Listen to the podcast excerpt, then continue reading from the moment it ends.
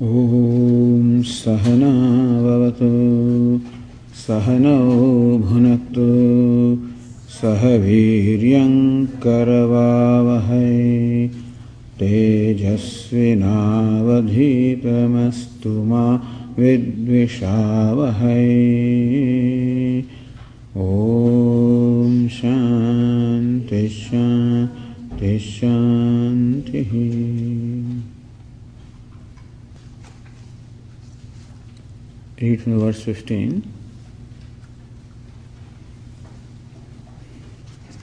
Yanjan Nevam Sadatmanam Yogi Niyata Manasah Shantim Nirvana Paramam Machthamstamadhi gachade Natyashnatastu yogosti Nachaykanta manashnataha Nachati swapnashilasya Jagrato naiva charjuna Yukta Ahara viharasya Yukta cheshtasya karmaso Yuktasvapanavodhasya Yogo bhavati dukkhaha. This Lord Krishna prescribes that along with meditation, there should also be a way of life in which one should be savdhan, one should be vigilant. So sometimes they say, what is sadhana or spiritual practice? Savdhani, always being vigilant, alert, is what one should be. Lord Krishna gave a few examples. Yukta Ahara viharasya. In Ahara, the food, Vihara, the movement. Sometimes these things, uh, people are obsessed with certain things, you know, that is also to be checked here. So being particular about food or being uh, moderate with reference to food, et cetera. As we mentioned this morning, one should know what kind of food is food suits oneself, what quantity, et cetera. And but one should not become obsessed with this. There are people who always keep on worrying about food, counting calories, doing this and this and that. Whole day goes in there sometimes, you know, in the food. So they are particular about food, but too particular, you know, and therefore that's all that seems to matter. So we should know that that obsession, we want to meditate upon Atma, not upon food. And the idea of being moderate in food is so that you can forget about that. It doesn't be, it does not remain an issue. Food is an issue for a person, should not remain an issue. Vihara, exercise also is fine. Then also there should be. In a life of a person, exercise must be there to keep the body fit. But people get obsessed with that also. Whole day they keep on doing exercise or sometimes doing yoga asanas, pranayama, whole day. As Swami was saying, this person is every day jogging, he's running twenty-six miles a day. I mean, you know. So, that is uh, obsession with certain things. That also one should avoid, should not obsessed with it. As I say, nothing should remain an issue. We do not want this body to be an issue, that's all. But it will not be an issue only when we keep it in good humor, otherwise it will remain an issue. A child will not be an issue, will not be a botheration, only when the child is kept happy. So also body will not be an issue, will not be a botheration if it's kept happy. And so idea is to keep the body in good condition. So that if the body is healthy, mind also is healthy. If body is healthy, mind also is alert. Because health of the body or condition of the body definitely affects the mind. Therefore, here Lord Krishna says in Ahara, Vihara, in all of that, one should be moderate. Also, one should be alert or vigilant with reference to the mind, activities of the mind, sense organs. At the level of sense organs, the chesta, their activities are performed, there also one should be alert. Meaning that the hands do what I want them to do, the legs do what I want them to do, the speech talks what I want it to talk, eye sees what I want it to see.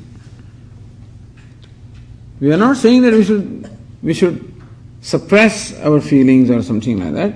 Basically, we should be comfortable with ourselves and should lead a disciplined life, not a life of deprivation, understand, but disciplined life.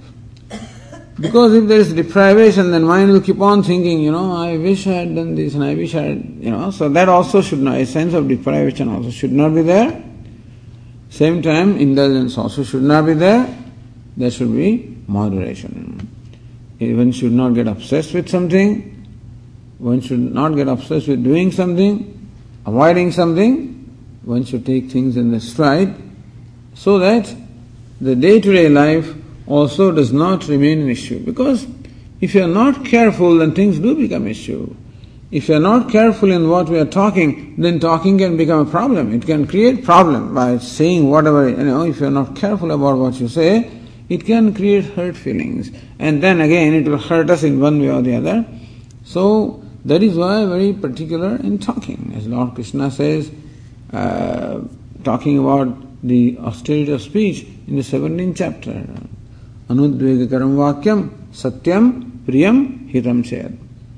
Your vakya or the sentence should be such that it does not cause udvega, does not cause, does not disturb somebody. Satyam, that what you speak should be truthful. Priyam, you speak truth also in a manner which is pleasant. Hitam, and speak only when it is useful, it serves a purpose.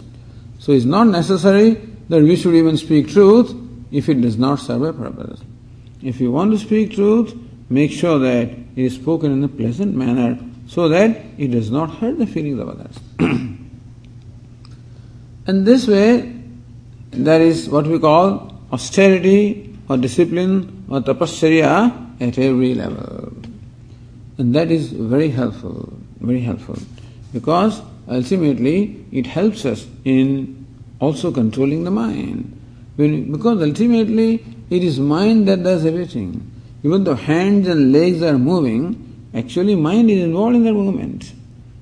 When it is the speech that is talking, but the mind is involved in the talks also. Mind is involved in saying words also. Mind is involved in every activity. Very often, many activities are going on mechanically. And that being the case, we don't even know things are happening. Things just happen. We just finish the shower without even knowing that. You finish brushing your teeth without knowing it. You finish your walk without knowing it. Then you finish Hanuman Chalisa also without knowing it. So if mechanicalness is going on, mechanicalness is there in our day-to-day activity, same mechanicalness also will be there in meditation, in prayers, in everything. And therefore, if we are alert or vigilant with reference to activities, we shall be able to remain vigilant also during our prayers, during our meditation. Therefore, alertness should be practiced not only at the time of meditation, it should be practiced all the time. So, alertness and meditation will help us being alert in other activities, and alertness in other activities will help us remaining alert during meditation also. So that's what was. So Arjuna, savdhano bhava. Here Arjuna may become savdhana, may become alert, may become vigilant. Be awareful. So live an awareful life. Not, a, not don't live mechanically, don't live impulsively also. Meaning that recognize the impulses and do not come into the sphere of impulses. Don't talk out of impulse, don't eat out of impulse, don't do things out of impulse. Do them only out of deliberation. So let your free will always be exercised.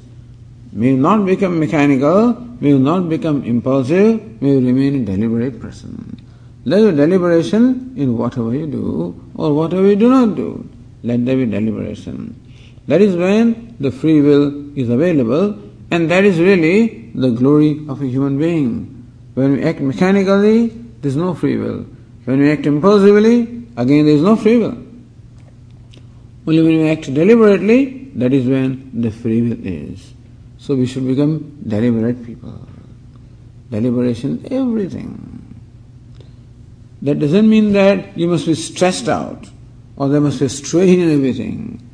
Swamiji is a disciplined person, therefore he is always strained or you know. No, there is no need to be.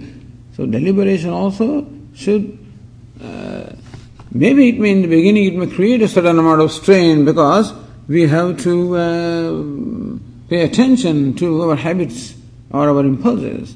And so it may involve a certain amount of stress in the beginning. In course of time then, one becomes habitually a, a disciplined person, an alert person, a vigilant person. Therefore, alertness or vigilance in our day-to-day life also is a part of the practice for what we call meditation or yoga.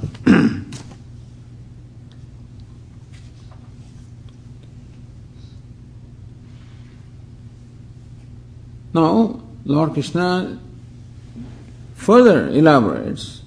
What has been said briefly is being said a little more elaborately. You know, what is meant by yoga? What is the state of the mind of a yogi? eighteenth verse tells us that. Yada Viniyatam Chittam Atmanyevavatishthate Nispruha Sarvakamebhyah Yukta ityuchyate tadā.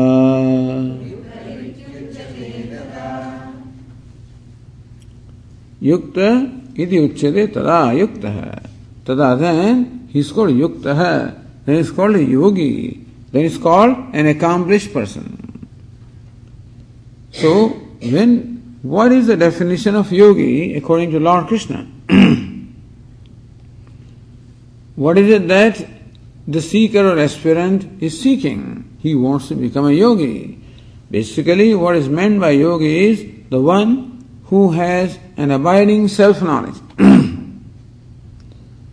So, yoga in Vedanta, when Lord Krishna uses the word yogi here, it is to be understood as one who has an abiding knowledge of the self. One who is aware of this knowledge of the true nature of oneself. I am Brahman, I am Satchitananda, I am consciousness, Shivoham or Aham Brahmasmi. When that awareness becomes effortless, that is called abiding in one's own knowledge or one's own nature. This is called yoga here. So yoga means abiding knowledge.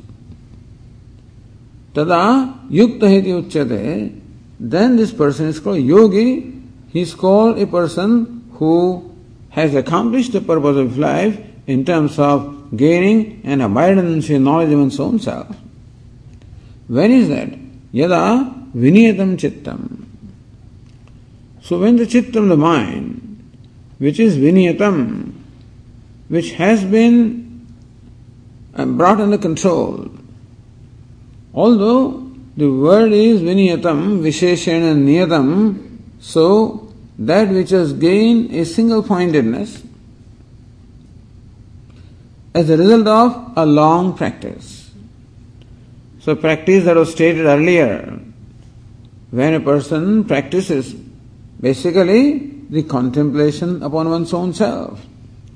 As we said also, that there can be, as a first step, there can be a prayerful meditation, which then leads to the contemplation upon one's own nature.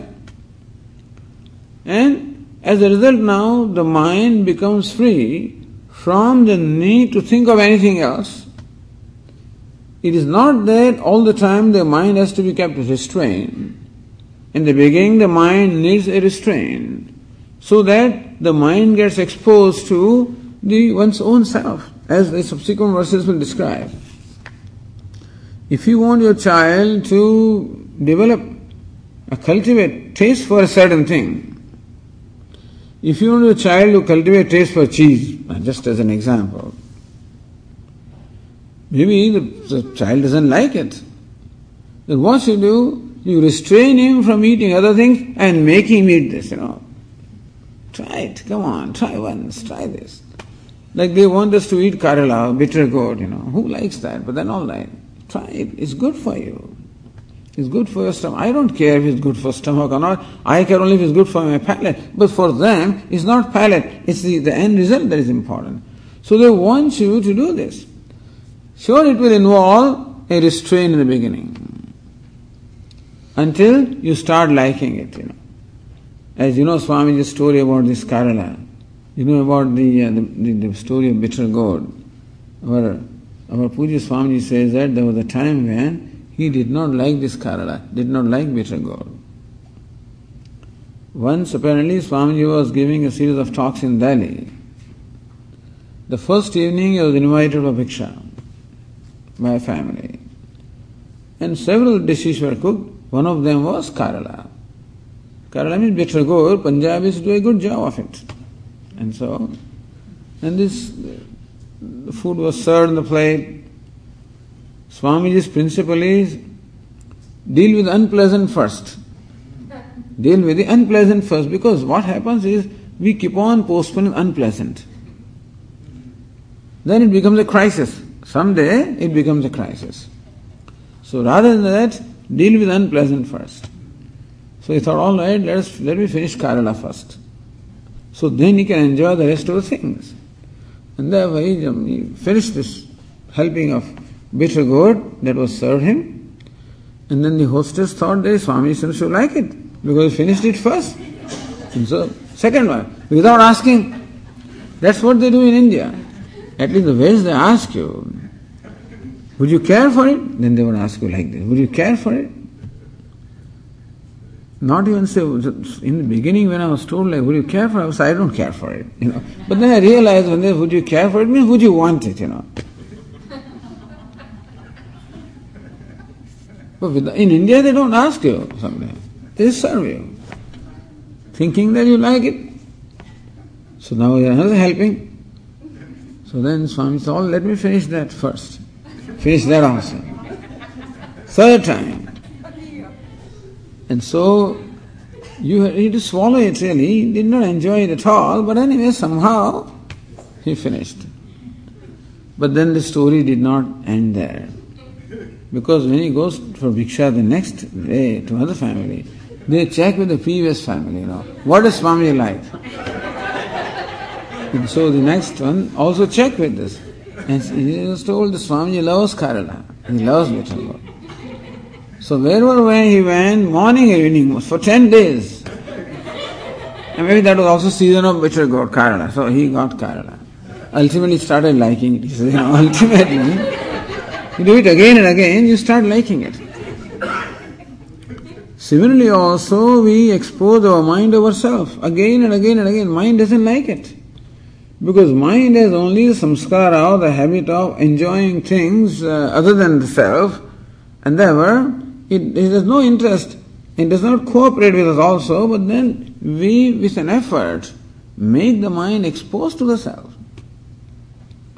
Let the mind gain a test taste of the peace which is nature of the self. Let the mind gain a taste, and let it gain a taste, and let it gain a taste. So in the beginning it doesn't cooperate, it man, you know, and still we make it do. That is when the strain is definitely involved. In course of time, the mind keeps on discovering the joy of being with itself. And still it gets distracted. Like a child which enjoys the food all right and still gets distracted. Mother is feeding the child and child loves that food and still sees the bird and then runs after the bird. So also mind does get distracted. Do it again and again. This also will be told subsequently.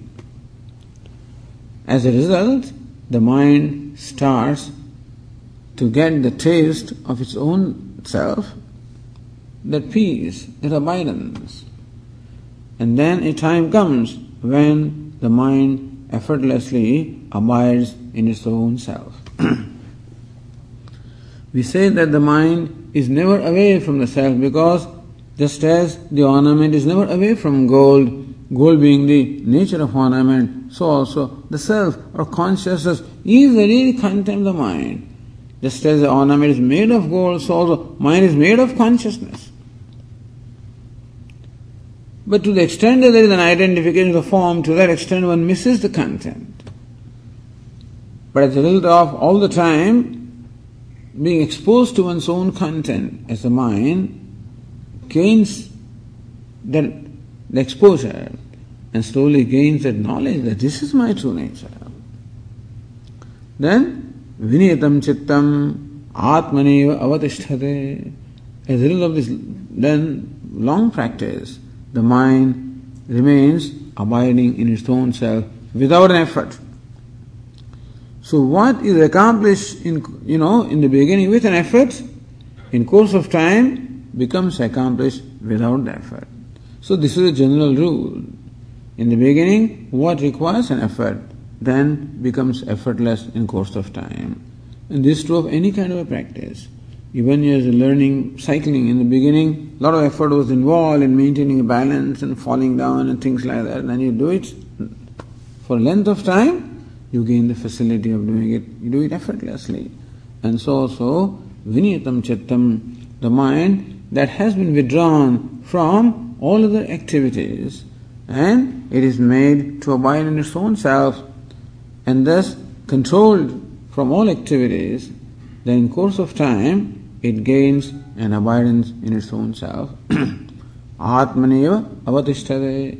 It abides in its own self with no need to go anywhere because it has discovered a complete contentment with itself. Nispruha Sarvakamebhyah. What distracts the mind is kama or the desire. There is desire because there is fascination for some object of pleasure. Because the mind gets pleasure out of enjoying or experiencing that object. This is also because the mind is not quite comfortable with its own self. But when it has discovered the total comfort with itself, now there is no need for the mind to seek any gratification or pleasure from anything else because all the gratification it has discovered as its own self. Therefore, Nispruha Sarvakamebhyah, the mind is totally free from longing of all the desirable objects. Kama here is the object of desire. The mind is free from the longing for any object. Because ultimately, as we said earlier also, the happiness is only the nature of the self. Whatever happiness seems to come from anywhere really comes from the self. Having discovered that, the mind has itself become free from all the longing. So the only thing that was distracting the mind was its desire. Desire because there was a fascination for some object of pleasure. When that fascination is no more there, the desire is no more there, and therefore the mind abides in its own self, Atmaneva Avatishthate, when it abides in its own self effortlessly. Yukta ityuchyate tadā, then this person is called a yogi. He is the one who enjoys a mind that abides, effortlessly abides in his own self. This is the goal. Yoga, abidance in one's own self, is what Vedanta is seeking. Understand that this abidance need not be confined to a certain practice. In fact, the abidance remains even when one is not practicing anything. Just now also understand, I abide in myself right now also. Whatever knowledge I have of myself, that I am so and so, I never forget that. You wake me up from the, in the, at night, you know, from the sleep and ask Swami, who are you? I am Swami so and so. Or I am so and so, that I am an ego, that I am an individual being. This is my aproksha jnana, immediate knowledge right now, and it's abiding knowledge. It's ignorance, of course, but how, how, how effortless that is. The idea is that right now also I am abiding in whatever knowledge I have about myself effortlessly. So effortlessly when I abide in the knowledge of my true nature, that I am Brahman, that I am Shivaha, that I am limitless, or I am complete, I am whole, as effortless as that is, then you don't require any practice anymore. Because it is my own nature. And so, that person was described earlier also, he is called Jivan Muktaha, the person who is liberated while living. However, and in this particular verse, Lord Krishna describes a particular state of mind, wherein the mind effortlessly abides in its own self. And the next verse gives us an upama, or a, an illustration to explain, or gives us an example to illustrate the state of the mind of a yogi. The nineteenth verse tells us, Yatha Deepaha Nivaatastaha Nengate sopa maspruta Yogi no yata chittasya yunjato yogam atmanah.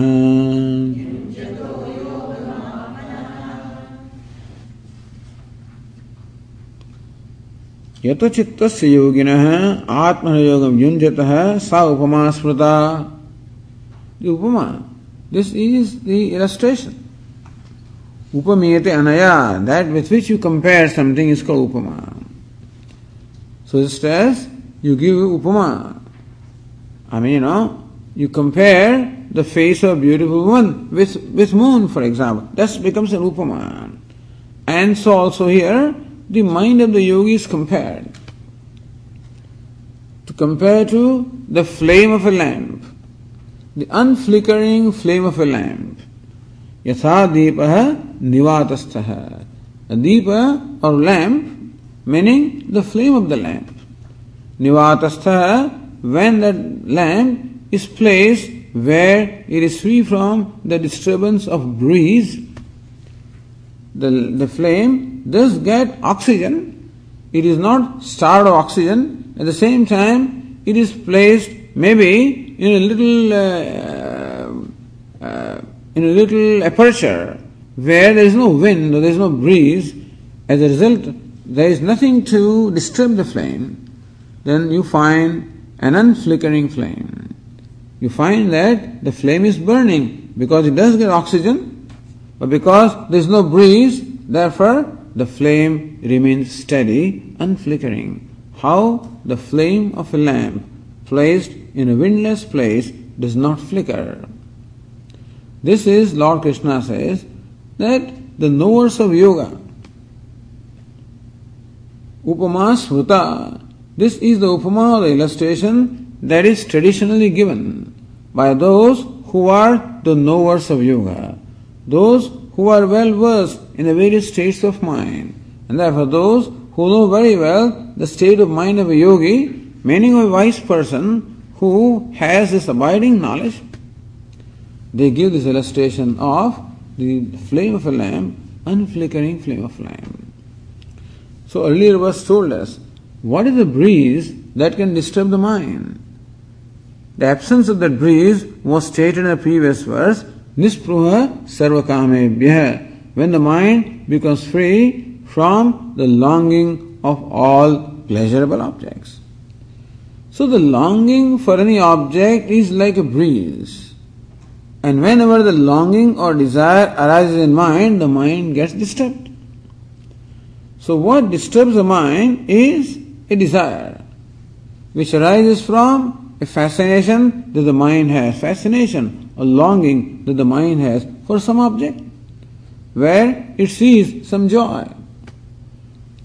So that is the breeze, and that's what keeps on distracting the mind. However, the mind of this yogi has become free from all the longing, having discovered the total contentment from oneself. Means that the, the mind of the yogi has become free from not only desires but from the samskara of the desires also. What they call the vasanas or the samskara, the impressions, they're all gone. And so during the process of meditation also, various thoughts and desires may arise. In the Mandukya Karika, Gaudapadacharya calls that kashaya. Kashaya means sometimes undigested thoughts, or undigested desires, undigested impressions may be there. Like sometimes at the bottom of a pool of water, there is organic matter which keeps on decaying, and then because of decaying the organic matter, it gives rise to some gas which comes out in the form of bubbles. So in a in a pool of water which is otherwise quiet, you see some bubbles coming out. What's the reason of the bubble? Because of there is something at the bottom. There is some organic matter which is decaying, and therefore it gives rise to this gas, the bubbles. So so the mind may be quiet. Sometimes you find some very strange thoughts coming out of that, for which you find no connection at all. People sometimes say, Swamiji, why? When I am meditating, why do these kind of thoughts arise? And then person gets disturbed also. So my mind is thinking like this, or some unrelated thoughts, or undesirable thoughts, no connection. Then we are advised that do not worry about these kind of thoughts. It is the result of some undigested impressions, undigested desires, things that are left, residual, you know, undigested things left in the mind. And particularly when the mind becomes tranquil, then that is the time when they find it easy to express themselves. Just as the bubbles are emerging from a tranquil pool of water, so also these undigested thoughts may arise in the mind which is tranquil. One should just let the thoughts pass by, not get identified with them, not think that these are my thoughts, or not judge oneself by the thoughts that I am bad because the thoughts are bad or good. Thoughts are thoughts, they are just arising in the mind. Remain a witness, let the thoughts pass by. So some of these disturbing factors are all gone in case of a yogi because of a long practice. All the internal disturbing factors are completely resolved. And therefore, now there is nothing. Just as there is no breeze to disturb that flame, and so also there is no breeze of desires, or no breeze of any undigested thoughts, and therefore the mind is completely calm. It does not flicker, it remains abiding in the awareness of oneself. So just as one, an ordinary ignorant person has an awareness that I am the ego, that I am so and so, that I am a limited being, that I am a doer, I am an enjoyer, just as an ignorant person has this kind of an awareness, so also the wise person has this, the mind has awareness that I am Brahman, I am consciousness. That is why the example of a flame is given, because flame means light. So mind actually is a limit mind. So by a beautiful example, the flame is that which is light, dispels the darkness, at the same time unflickering flame. So also the mind of a yogi is an illumined mind, and therefore all darkness of ignorance is dispelled. At the same time it is an abiding mind, and therefore does not get disturbed by any factors without or within. So that's the upama, the illustration given for the abiding mind of a yogi. This is now further described in several verses subsequently.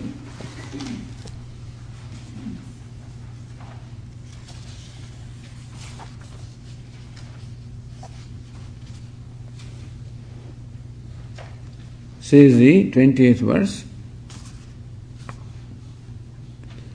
Yatro paramate chittam, Yatro paramate chittam niruddham yoga sevaya, niruddham yoga sevaya yatra chaiva atmanaatmanam, yatra chaiva atmanatmanam pasyanatmanitusyate, pasyanatmanitusyate. In fact, we should read four verses together.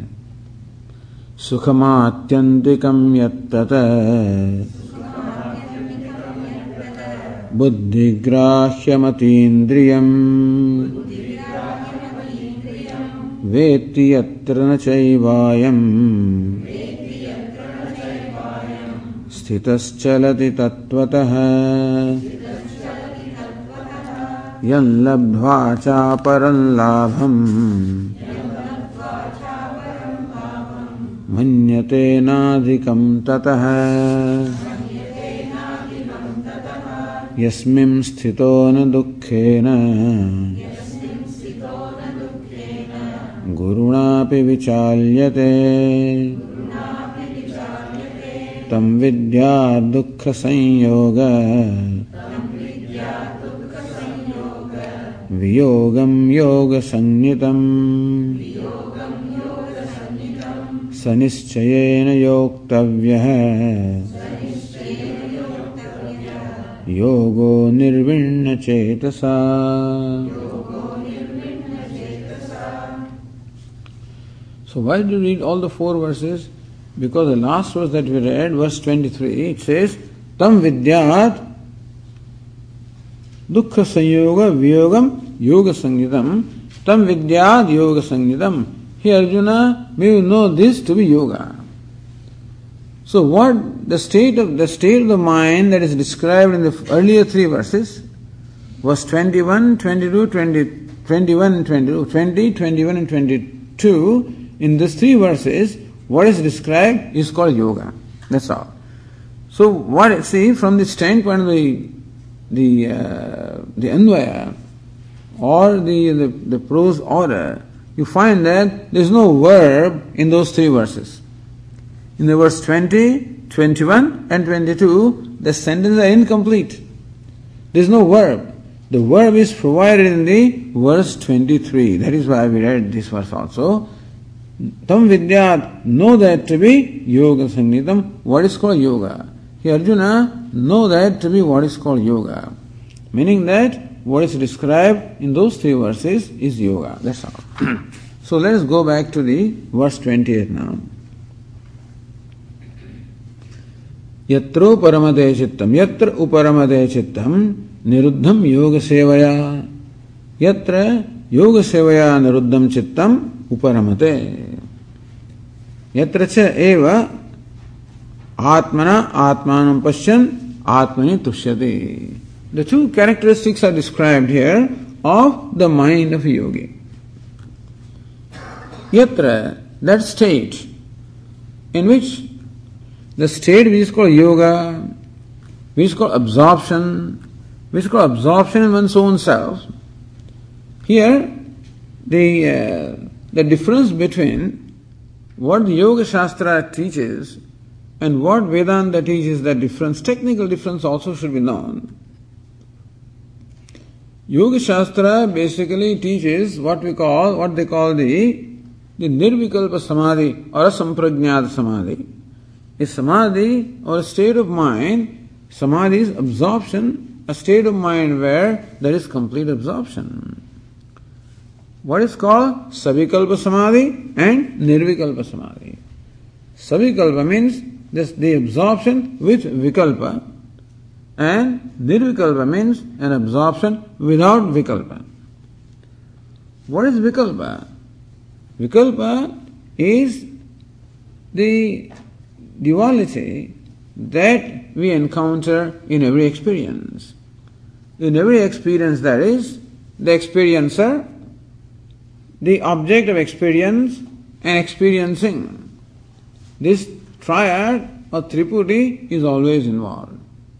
Right now, for example, you are the listeners. So listener, the words which are listened to and the act of listening. These three things are involved. The listening can take place when there is a listener, there is something to listen to, and that is the act of listening. The words are spoken. If you are not there, you cannot listen. You are not there, you can be sitting there and still not there. Suppose the mind is elsewhere, then also listening will not take place. So listener must be there. The listener is there if no words are spoken. The object of listening is not there, then also listening cannot take place. The listener also is there. The listened words are, words are also there. But suppose there is some problem with the faculty of listening, then also listening cannot take place. So listener, what is listened to, and the act of listening. Also the knower, known and knowing. The seer, seen, seeing. So you are the seer, I am the seen, there is the act of seeing. I am the speaker, the words are spoken, act of speaking. Thus these three factors are involved in every experience. This is called vikalpa. Vikalpa means this duality or the triad of the knower, known and knowing. That is called vikalpa because it is vividam kalpana. Actually, if you analyze the nature of knower, known and knowing, what is truly the nature of the one who calls himself a knower? What is the essence of this knower? Just as you ask this question, this person who is acting as a beggar, what is his true nature? In the beggar who is acting on the stage, there is something which is real and something which is not real. Something which is inherent, something which is incidental. The actor is inherent, the beggar is incidental because the same actor can put on some other costume and may act as the king. In that case, again, that costume or the role is subject to change, whereas the actor does not change. We can say that the actor is the inherent, the abiding factor, whereas the role or the costumes are incidental. They are subject to coming and going. Thus, when we see this actor on the stage, in that, the beggar on the stage, there are two aspects involved. One is an aspect that does not change, other is an aspect that changes. So what is changing cannot be said of a nature, what does not change is nature. So we can say that, really, the actor is the true nature of this beggar. Similarly, you take an example of an ornament. There also, the ornament is bangled right now. You can melt that gold and you can form it in some other form and you can make a chain. So now, the name and form has changed. You can again melt that gold and make an anklet out of that. The name and form has changed. So thus, the names and forms are subject to change, but the goal is that which does not change.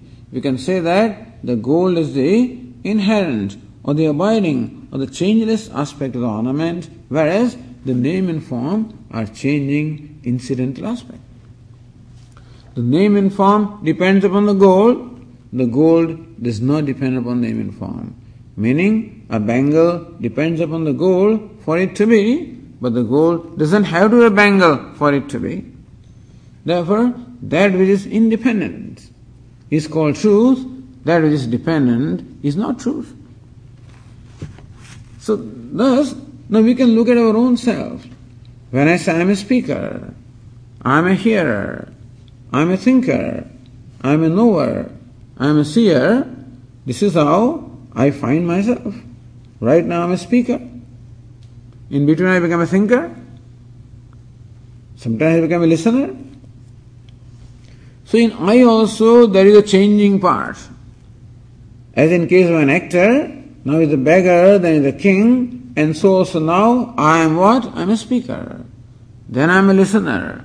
Then I am an eater. Then I am a thinker, or whatever. So these changing aspects cannot be my nature because they are coming and going. So in all of these changing aspects, is what is it that is changeless substratum? Just as a goal is a changeless substratum for various names and forms, just as an actor is a changeless substratum for various costumes or roles, so also what is the changeless substratum about I on which all these various functions or roles keep on coming and going? So when we ask this question, right now I am a speaker, then I am a hearer, then I am a thinker. In all of this, what is that does not change? Answer is, I am, I am, I am, I am does not change. that I am. How do you know that you are? Because that I am is in fact self-revealing, and therefore I know that I am without any effort, because I am is self-revealing, self-effulgent. That I am, that I am conscious is a fact about me which does not change regardless of whether I'm happy, unhappy, I'm awake, I'm sleeping, whatever. That I am and that I am conscious, that Sat and Chit I am, that never changes. So therefore, what is the true nature of the I? We'll find that Sat and Chit, existence and awareness really, is the true nature of the I. And what's the form that Sat Chit? It is no form. All the forms keep on coming and going. They are incidental. All the forms, such as the speaker, hearer, are incidental. All of them are ultimately sustained by I, the self, which is existing, which is self-shining, which is formless, is the substratum, all the forms. So when we thus inquire, what's the true nature of I? It turns out of nothing but consciousness, nothing but existence, nothing but formlessness. Then we ask the question, what is the true nature of these objects, such as flower? So I am the knower, the nature of knower is consciousness or existence. So what's the nature of this flower? When you ask, what's the What is about the flower that also does not change? We find that in flower also there is something subject to change. This flower tomorrow will not have the same freshness that it has right now. After a week, it will not have the same color that it has now. After a month, it may not have the same form that it has now. And then also, when this color, when the form, all of these about the flower are changing, what is that does not change? That the flower is, does not change. That the flower shines in my awareness, does not change. Therefore, Sat and Chit, that also turns out to be the inherent nature of this flower. Understand this. So really, knower also is Sat Chit. And where Satchitananda also is there, so the knower is Satchitananda Asti Bhadi Priyam. The known also is Asti Bhadi Priyam Satchitananda. And what is knowing? Knowing is the flower thought that takes place in my mind. So when I come in contact with the flower, there is a thought of flower. That's what we call knowledge. So this flower thought, there also in the thought also, the name and form keep on changing, because now it is flower thought, then the book thought, then the part thought. And there also, when we remove the changing aspects, the thought also turns out to be nothing but just consciousness and existence. So, really speaking, one Satchitananda, or one Asti Bhadi Priyam, or one Truth, or one Self alone, understand, assumes the role of the knower, that alone becomes a known, that alone becomes a knowledge. One thing really takes all these different forms. Although we think that the knower, known and knowledge are all distinct from each other. So it looks like as long as we do not inquire into their true nature, but when we probe into what the true nature is, we discover that the knower, known and knowledge, all of them ultimately spring from only one substratum, which is Asti Bhati Priyam or Sat Chit Ananda. Just as from the water, there is this wave, then there is bubble, then there is foam. Looks like wave is different, bubble is different, foam is different. When you inquire into what's the essence of the wave, it's water. What is bubble? There also is water. What is foam? There also is water. One water manifesting as the waves, the bubbles, the foam, or one gold manifesting as number of ornaments.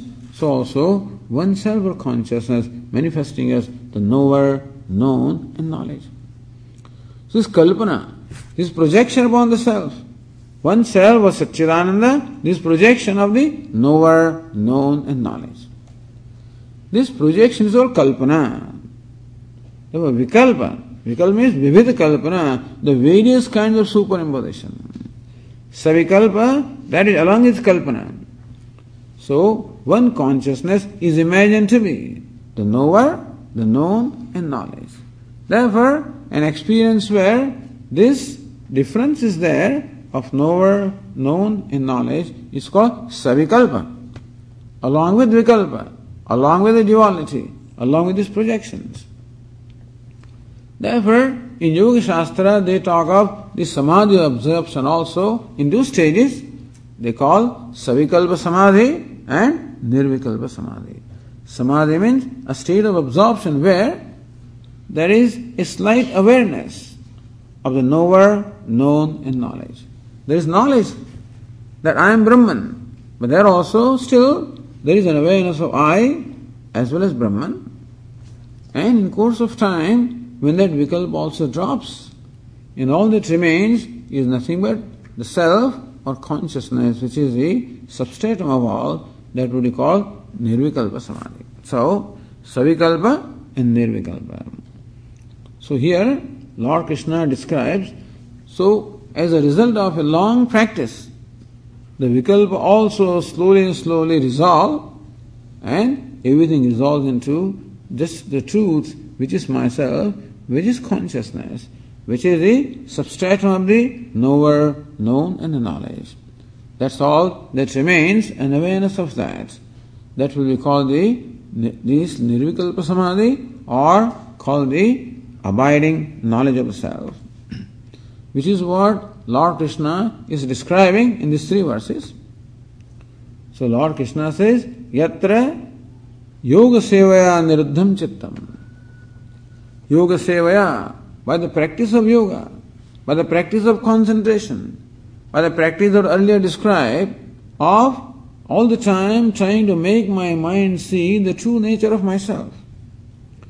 It is not so much concentrating the mind upon the self really, because in case of the self, mind cannot, I cannot concentrate the mind on the self, because self is the mind. When I have to think of something other than myself, then the question of concentration comes. But here, it's a matter of seeing. When I constantly make my mind see this fact that, hey, you are consciousness, you are Brahman, you are the Asti Bhadi Priyam, you are Satchitananda. Yoga sevaya, when this is done for a length of time, then niruddham chittam uparamade, the mind gets withdrawn from every other kind of thought or projection, and simply abides in the knowledge that I am consciousness, or I am self, or I am Brahman. Yatra cha eva atmana atmanam pashyan. There one sees oneself by oneself. Not that there is a difference between the seer and seen. When there is a duality of seer and seen, you still call it the savikalpa samadhi. When that difference also resolves, then I see myself. Even when the difference is there, then also I see myself as of the nature of happiness, ananda. Yatra cheva evam atmana atmanam pashyan. Seeing myself by myself, meaning that being aware of myself. Atmani tushyati, I find a total contentment or satisfaction with myself. Lord Krishna says that what is awareness is nothing but ananda also. What is awareness is also fullness. And therefore, discovering myself as awareness also is discovering myself as ananda or fullness. And therefore, this yogi, as a result of this long practice, who has discovered thus the true nature of oneself, sees himself as nothing but ananda, and therefore finds a total satisfaction or contentment with his own self. So in this, in the next verses, Lord Krishna describes the same thing. We read the verse twenty-one also. Sukham atyantikam yattat buddhigrahyam atindriyam vetti. So what is said in the second line is expanded here. That this yogi or the wise person, or the enlightened person I should say, finds the total contentment with himself. Meaning that he sees himself as of the nature of atyantikam sukham. Sukham or the happiness which has no anta, which has no limit. Meaning that he sees himself as the limitless happiness. Buddhigrahyam, that which is in fact seen or known by buddhi in his own mind. Meaning he is aware that I am happiness. Atindriyam, the happiness that is not generated as a result of an experience. So usually we gain experiences of pleasurable objects through our sense organs. The happiness of self, Lord Krishna says, Atindriyam is not a result of an experience of sense organs. It is something that is spontaneous, it is self-revealing, it is nature of myself, and therefore the enlightened person sees himself as the limitless happiness, which is not a result of an experience, which is not limited by the experience of a limited object, which is uncreated, which is one's own self, which is self-effulgent. And this is what he vetti, this is what he sees himself as. Yatra chayavayam sthitaha tatvataha chalati, and abiding in which one does not get deviated from one's own nature. So in these verses, Lord Krishna says that the self is of the nature of Ananda, self is of the nature of boundless happiness, happiness which is inherent nature of the self, happiness that is not created, which is always there, but then which was missed on account of the mind always looking for happiness elsewhere. When the mind now has gained an abundance in itself, then it sees itself as nothing but happiness, and remaining where he does not get disturbed from his true nature. We'll continue the discussion in the afternoon.